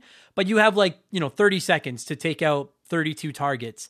Uh, but every time you take out a target, you get you know X amount of time added back onto your clock, and you got to finish it before you run out of time. I didn't. I remember playing those in the first one and getting pretty stuck on one or two of them. I I don't know if they were better designed this time, or if they were easier, or maybe I just don't suck as, at video games as much. I didn't find them as frustrating this time around. I didn't touch them in the second one. Like for me with this second one, I just kind of like I'm gonna do the bare minimum Yeah. to get me through this. No, I, yeah, they, I like, I just, I, I don't know what it was about them. Maybe they were just. I'm sure part of it is the developers learned from the first game. Uh, I just thought they were much more con- like fluid, like the design. I, I actually thought they were a lot of fun. Like they were levels that I actually looked forward to playing, as opposed to being like, oh Jesus, like I did in the first one.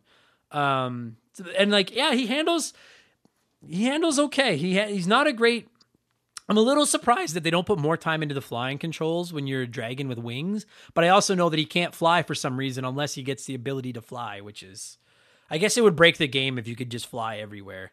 I, I have to assume that's the only reason he can't fly normally is because it would break the game if you could. If Oh, if you want to talk about broken game, there is a glitch sort of thing that he can double jump. I don't know if you Like I can do the glide and then jump at the end of the glide. no no no. So if you if you jump straight up and you don't move at all, and then you hit like the charge button and then jump again, it's like a double jump. So you could it's a broken component in it, but you I think they fixed it for their trilogy because it was not meant to Oh. happen.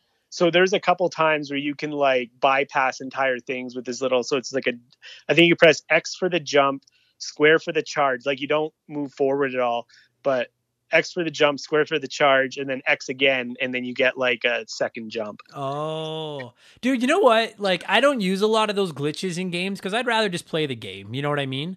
But I there's just to quickly talk retro gaming as a whole. Like, there's just, there's just something charming about retro games and the fact that they can't patch stuff like that out. Do you know what I mean? Mhm. Like it's just like it's just it's there and it's always going to be there and if you find them, there it's up to you if you want to use them or not, but they're like we can't fix it. And there's just something it's just one of those little nods to retro gaming that I like that they can't patch stuff. It, you know, I mean, it's different if it's something game breaking, but when it's just something that can make the game easier if you want to, I, I kind of like that those things get left. Like you, you, when you buy a retro game, you get warts and all. I, I don't know. I like that. There's just something, something about that. I don't know. Maybe I'm just call me old fashioned, but that's how I. It's. I was gonna go on an old man rant there, but then I couldn't think of anything else to say. Um, So but I like that. I was gonna say the one thing I think they really improved from the first. Again, me saying positive things about this game's difficult for me. Um, I didn't realize but- you just like this game that much. That makes me laugh. That makes me happy. What I what I it. feel happened. No, because like I love the series. Like I the, the first Spyro is one of my favorite games of all time. Yeah. But for me, it's kind of like the first Spyro. I think we even talked about this uh, last time. It's like it's as close to like a perfect platformer game you can get. Like it's it's so well polished. It's cleaned up. It's like for me, it was like the perfect PlayStation game. Like if you were to give someone one game to kind of advertise and show off what the original PlayStation could do, for me, it was the first Spyro. And this one, it's just so cluttered and sloppy. And like, I again, it's not a bad game. It's just I feel is a huge step back from the first one. It's kind of like if you were like, did, did you ever like do like like art class in school?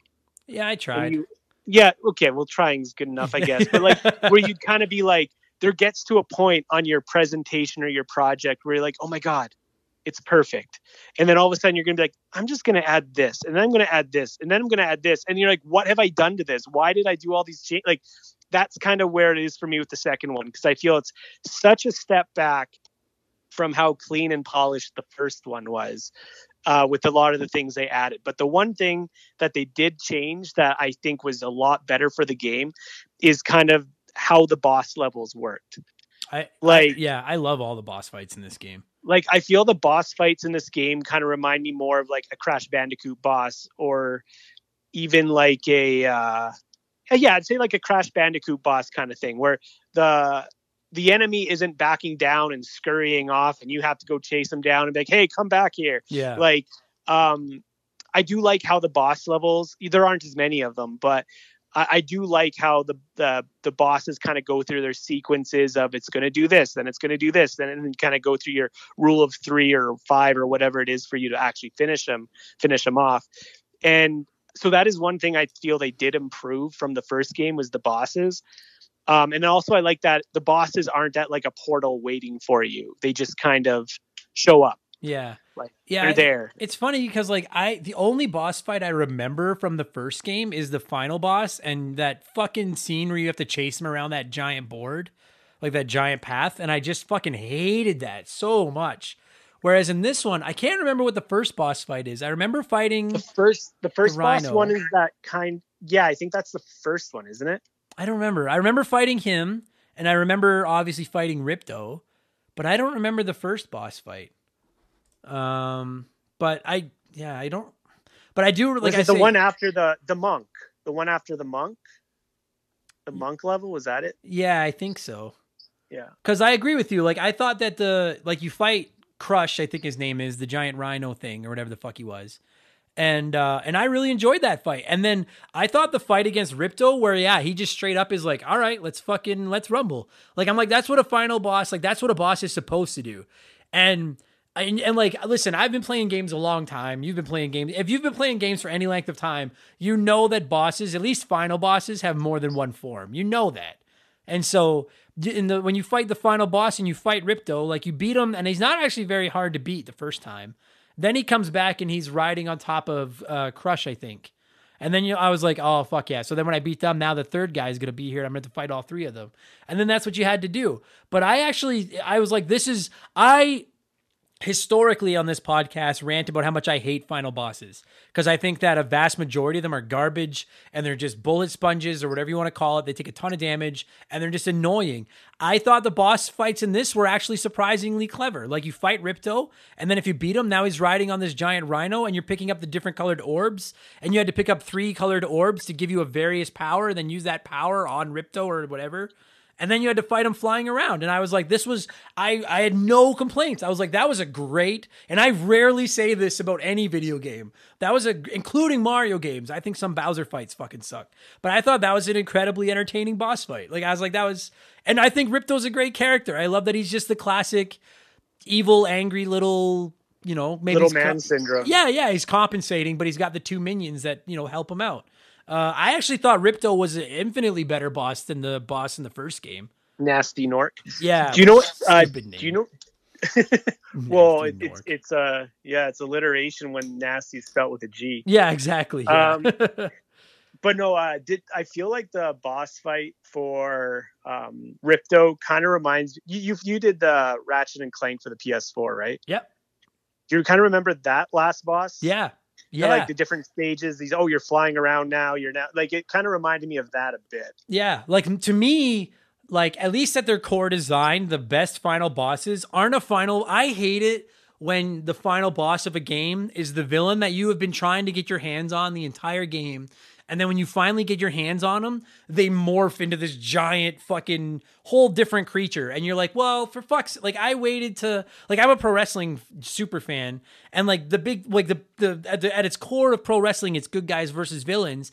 And what they do is they make you wait and wait and wait to see the hero get his hands on the villain. And it would ruin everything if when the hero finally got the hands on the villain, the villain fucking tripled in size and grew two more arms and went nuts. You know what I mean? Like I and and that was what I liked about this was I was like, no, it is just gonna be this fucking angry little guy and his two henchmen. And they're gonna team up to try to take you down. And I I know that's gonna sound like nothing more than semantics to people, but I think that is such a great like that's how I want my final boss to be. Let me get my hands on the guy that's been pestering me for the last 15 or 20 hours, which is like, exactly what this a- did. Like I know what you're talking about, and now that I'm thinking about it, I'm drawing a blank. Like I feel like I've played a ton of games like that. I'm trying to think of one where like I, I like while you're talking, like oh, I got to come up with one that he's talking. Like, can you come up with an example? I'm trying Uh, to think of like one. of a boss that turns into like a whole different boss. yeah. I mean, other than like other than like Jafar from Aladdin or something. Yeah, yeah. like, Well, and him, I don't like. And if you tell me early that that final boss has powers and is gonna be able to do that, then I can accept it because I'm like, well, okay, like at least I knew. But it's like if I if he had this power the whole fucking time, then why didn't he bust it out? You know, the one that pops into my mind right away is I adore Resident Evil Four. That is one of my favorite video games ever made in the history of this business. I love that game. But that little motherfucker, have you played Resident Evil Four?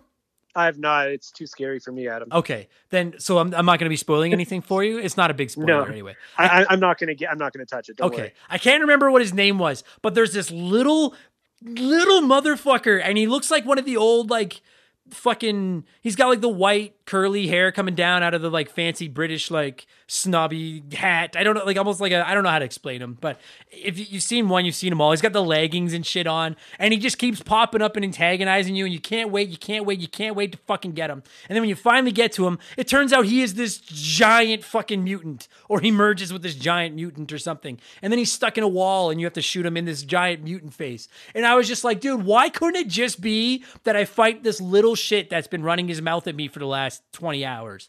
Like, why, like, and that's the stuff I'm talking about, where I'm just like, God, just let me, if you're gonna make your villain be a little chicken shit, then make him be a little chicken shit when it's time to go. And that I thought that was great. I really, really like no joke. I thought Ripto was one of the highlights of the game when he popped up. I thought he was fucking great. Just You know which game that comes to mind now that I think of it that does that almost every single time? Legend of Zelda. mhm. Ganon always turns into this giant, and it's like, what? Where Ga- where was this? Yeah, Ganon's badass on his own. Like just leave him as Ganon. Like uh, yeah. anyway, I don't know. I yeah, I liked Ripto, dude. There's one scene. Maybe I'm wrong. I want to say there's a scene in this game because I played. I won't lie to you guys. I, I I had a ROM of this game, and a, a couple of times the sound cut out during the cutscenes. But is there not a scene in this game where somebody is talking shit about Ripto and being like, "If he was here, I would blah blah blah," and he walks oh, in that, that's behind that, him. yeah, yeah, yeah. That's uh, that's uh, Scrooge McDuck Bear. Yeah, yeah. yeah. And he's Yeah, talking he about how is. if Ripto was here, he's like, I'd teach him a lesson. And Ripto walked in behind him and was just and standing he just there. gets crushed. Yeah. I thought that was like, those are those little scenes where I'm like, there's that charm. Like, this game has its charm.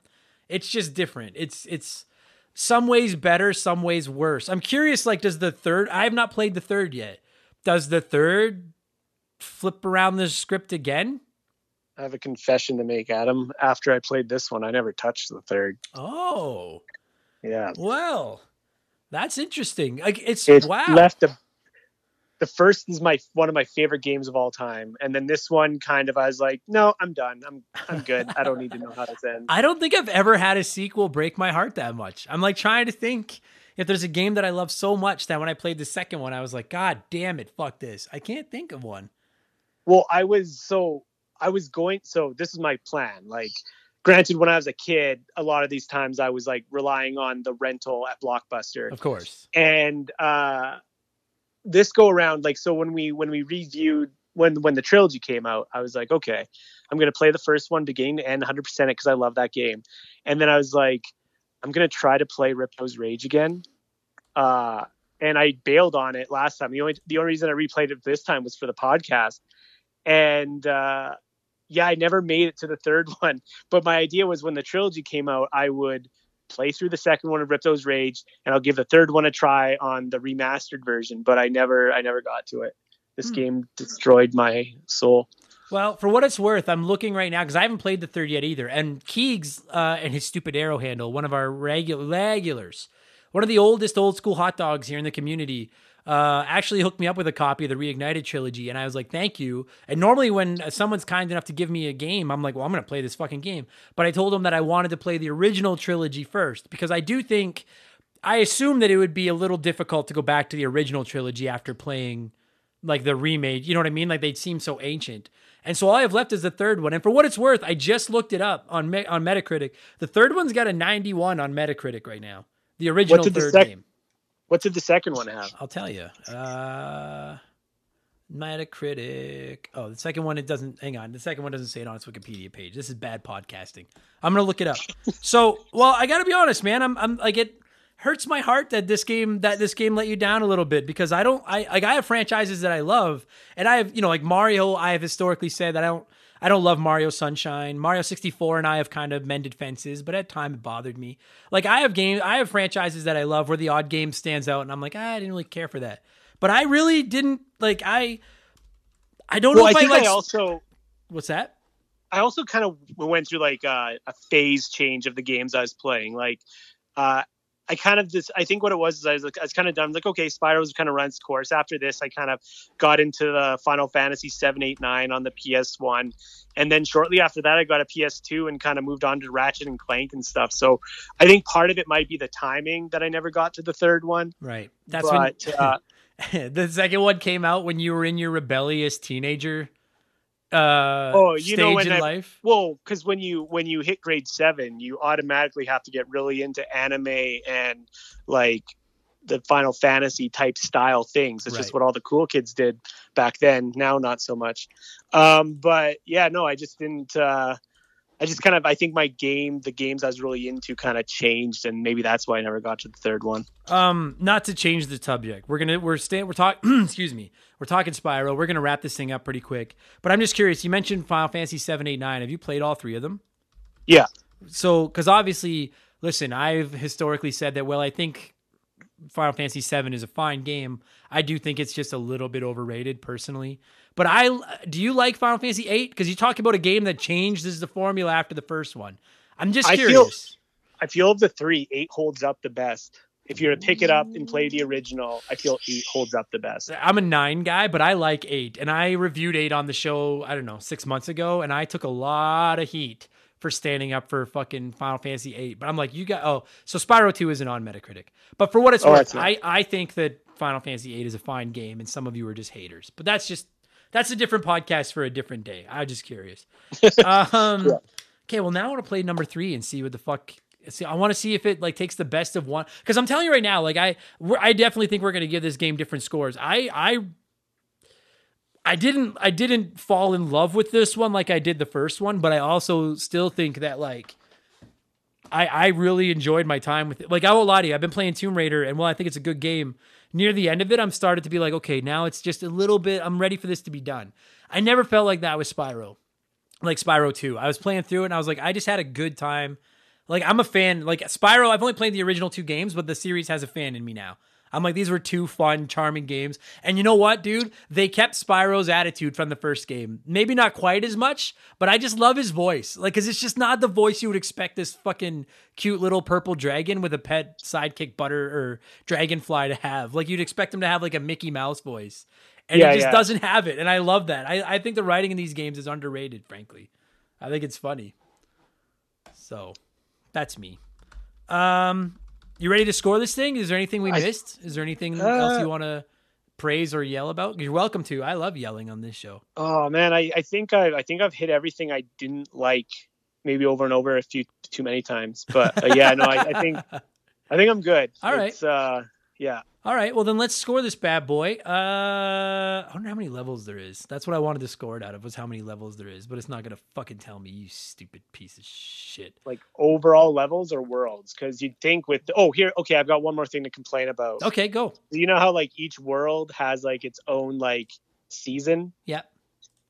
but they only have three. Oh yes, actually that irritated me too. That there was like fucking. I thought there was gonna be a fourth. I thought there was gonna oh no fourth. Okay, Yeah. right, we're, we're done here. Yeah, minor okay. minor thing, but yeah, they're like it's like winter, summer, and spring, I think, or something Yeah. like that. Summer, forest, autumn, plains, winter, tundra.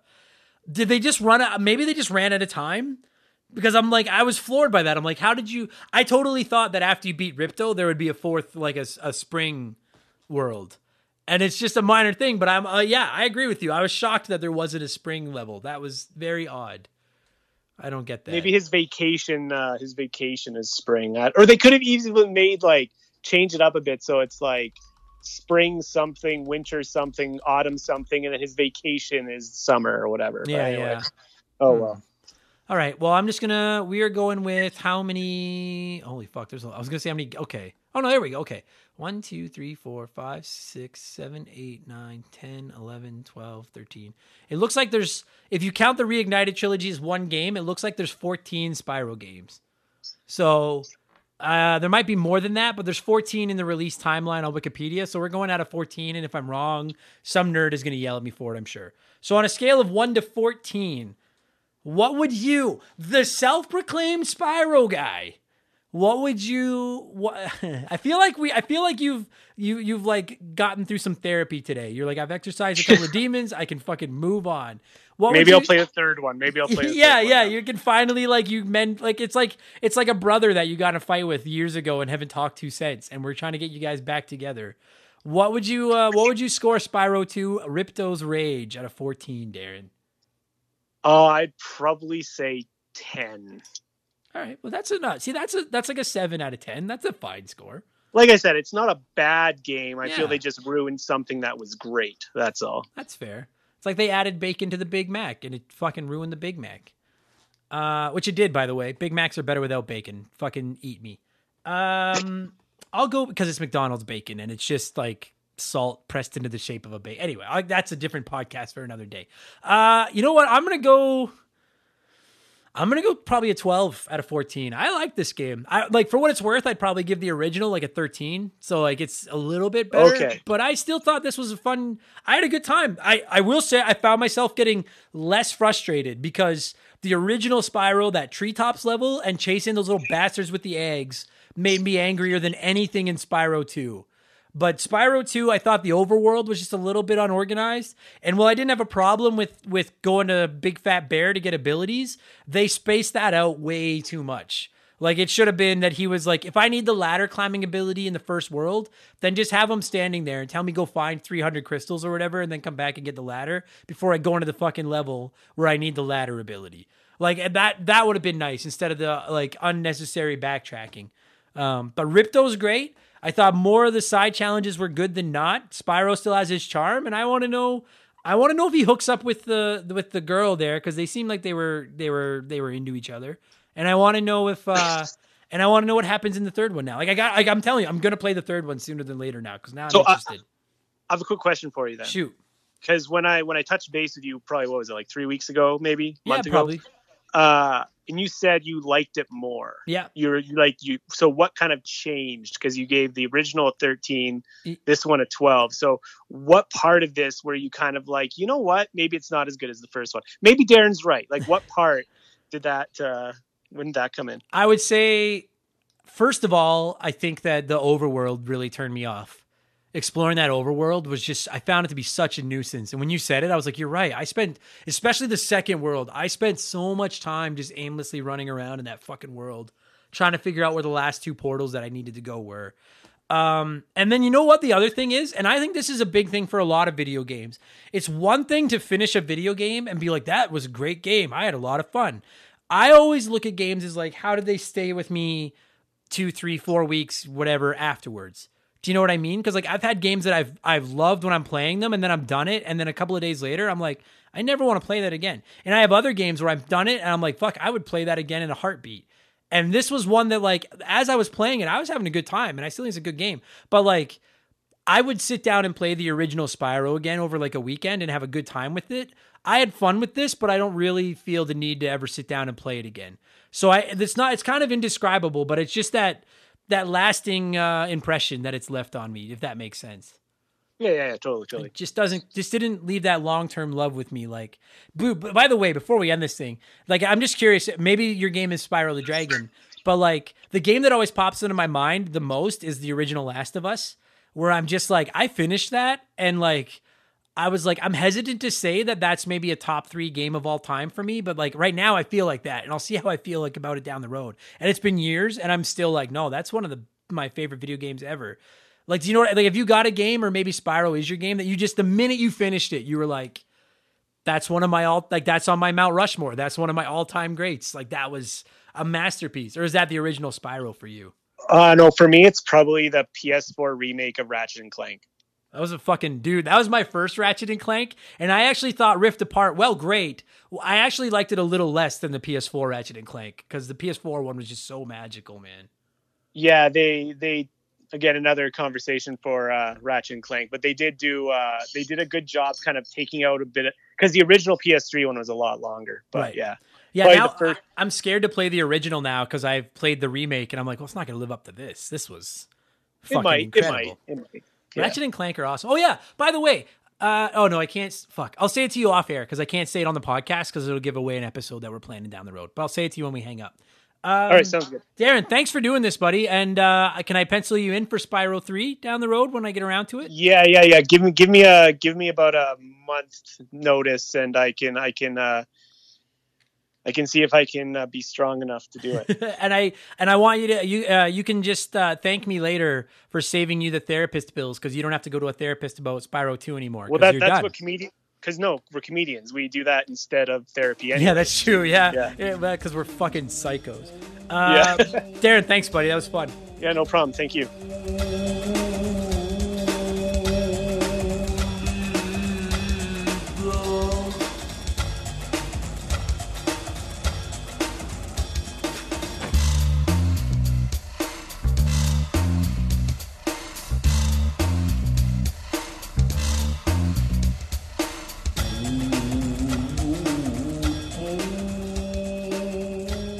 That's going to do it for this week's episode. Darren, thank you so much for giving me a call and talking a little Spyro 2 with me. And uh, to every single one of you, every single one of you, and I'm talking specifically to you right now, hearing my voice in your ears. Whether this is your first episode, your 163rd episode, whether you lost a bet and have to listen to this, maybe your spouse is listening to this in the car and you fucking have no interest, but you had to force, you were forced to listen to it anyway. For, for whatever reason, you're hearing my voice. Thank you so much for giving us a chance, and I hope that you stick around. And uh, hey, I don't bring this up that often, but if you didn't hate the show and you're listening on a on a platform that allows reviews, throw us a review, would you? They make me feel nice. They, I, I think they help us. I don't know for sure if they help the podcast and the algorithm and stuff, but I think they do. So yeah, if you didn't hate it, throw us a review. And if you really didn't hate it, consider signing up for Patreon. And I know it's like, oh, dude, shut up about the Patreon, but I don't plug it too much, and it's only two bucks a month. And you're right at the beginning of the month, so it's the best time to sign up because our Patreon poll is going live this week. You can vote for a game we're going to cover on the show. You could DM with me, join our Discord. You get instant access to over a hundred bonus podcasts. You get two additional podcasts every week. You can write in with stuff to be read on the show. It's, it's maybe the greatest bargain in the history of the world. Patreon.com slash remember the game. And oh yeah, don't forget that I'll be at the Calgary Expo on Saturday, September 11th, hosting a panel about podcasting. So if you're going to be at the Calgary Expo on Saturday, September 11th, come by and say hi to me. It'd be nice to meet you, and I'll take pictures if anyone wants to, or I'll spit on you if you want me to do that. Don't you can't spit on me. I used to let people do that, but it got out of hand. Um, it's my problem. I'll deal with it. And that'll do it. So thank you everybody so much for listening to the show. I'll be back next week with episode 164. And uh yeah, stay safe, clean your controllers, wash your hands, do all that kind of stuff, and I'll talk to you guys again soon. Thanks a lot. Cheers.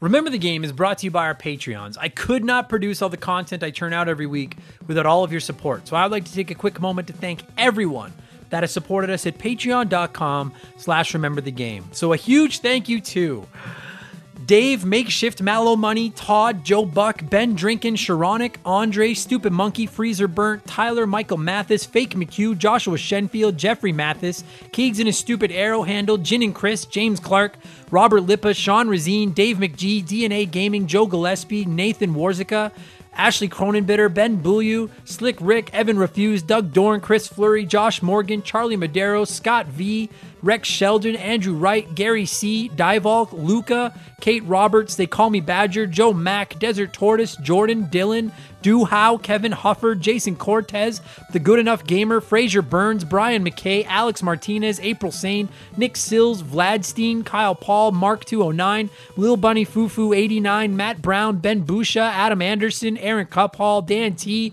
Dave Thompson, No One Cares, Mackenzie Wheeler, Brandon O'Brien, Chris Campbell, Chuck Schlarp, Wyman Brooks, Yamcha, Scott Brooks, Leon K, Adam Oshirello, Dario Omen, Stitch, Aaron Lawson, Miklos Blackshaw, The T Michael Hegg, Mr. Nick, Matt McLean, Brian Ransom, Miles from BringBackRetro.com, White Burrow, Chris Knife 007, Nathan Tremblay, Mark Jones, A Town, Andre SGA Flash, Brian Medeiros, Tom Kite, Danny Vega, David Ray, Geek Life Radio, Morgan, Ryan Yeager, John Quack, Zane Donovan, Adam J, S2S, Jer Bear, Arpad Bodos, Ryan Kinchin, Tommy Reynolds, Defunct Mike Maloney, Christopher Russell, Ryan Bayshore, Retro Ghosty Ghost, X Water, Vincent L, Very Cool Dude, Jake Clutch, Starl Probin, Tim Riel, The Giraffe, Jared, PB McFadden, G9PSX, Tim L, Dominic S. Thompson, Martin Greenwood, Wolverine Films, Peeves, Silver Grunion, Mr. Satan, Raging Demon, Poops Loomis, 8 Bit Bovey, Pat Duddy, MPG in Buffalo,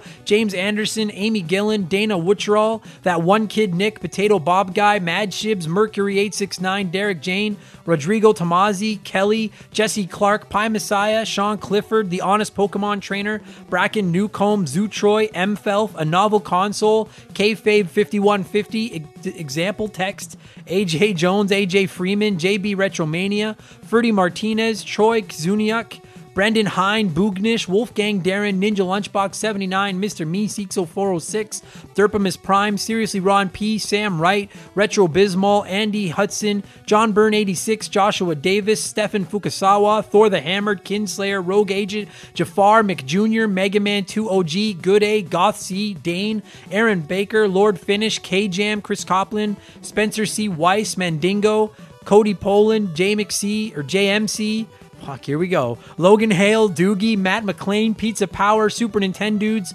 Nathan Freak, Mike Burks, Trevor Seven Oaks, Ryan McCowan, Kerry Waka Waka, Fob, Paul Zoe, Magic, Wolf Magic K21, Johnny CCDC, CCDC, holy Christ, I suck at this. Joel LeBlond, Raul, Aguiar. I worked at Subway, David Phillips, Corey Street, Gary Heather, Carmichael Nicholas, Squints, John DeShazo, Tent Sparkster, Omega 88, Swedish Fish, Nathaniel Shelley, Explode Processing, Tim Chombo, Chowdy Laudy, Joseph Gonzalez, Lee Spilling, Dan Wagner, Daniel McKee, Candido, K Cuz, Guest House Productions, Bones 02, S2 Von 5000, Titan 420, Jose E. Marco, Seth Mayfield, Tom Calvert, Chris Freeman, Kyle Bolton, Scarlett, Zonko 504, Lee Sparks, A Sharp J, Oprah's Iron Fist, Tom Maya, Adam Ferrer, Russell Aldridge, Chris Dory, Cla- Classic Crusade, Big G, Astral Soul, Shannon Willis, Scott Roseberry, Karth from KOTOR, Sean Radford, Chance McCoy,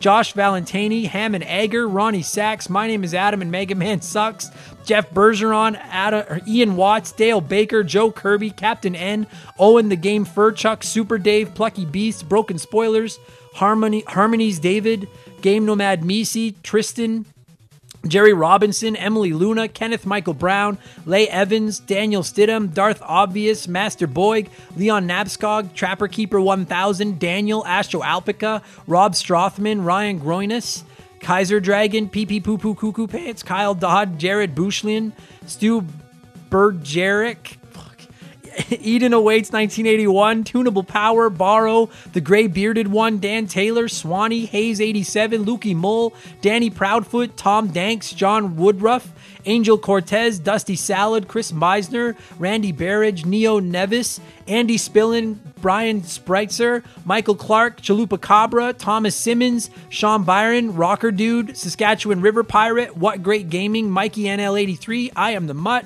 Juga, Brian Sherborne, Joseph Chiampetti, Adam Fisher, Adam Stank, Generic Shilling, Noop Q, G Virus 88, Beth, Rob Kinsley, Benny MB, Shadow Annex 626, Vomit the Soul, Strife 89, Thermopolis, Paul Rakowski, Liam, Micah Veal, Chris Daniels, Gareth Dunn, Matt, Denzalo, Evan, King Caruso 64, David Deegan, Michael Bayshore, Eric Chavenius, Matthew and Jules Forever, Holmes, Ryan Gibbons, Dan S., Adam Goldstein, Beagle the Butch, Austin Urisetti, Matt High, Nemo Sandoval, Matthew Centrone, and Noah Bleem. Fuck, I suck at this. But either way, thank you all so much. If I mispronounced your name, consider it a badge of honor. I appreciate the support. I'll talk to you again next week. Cheers.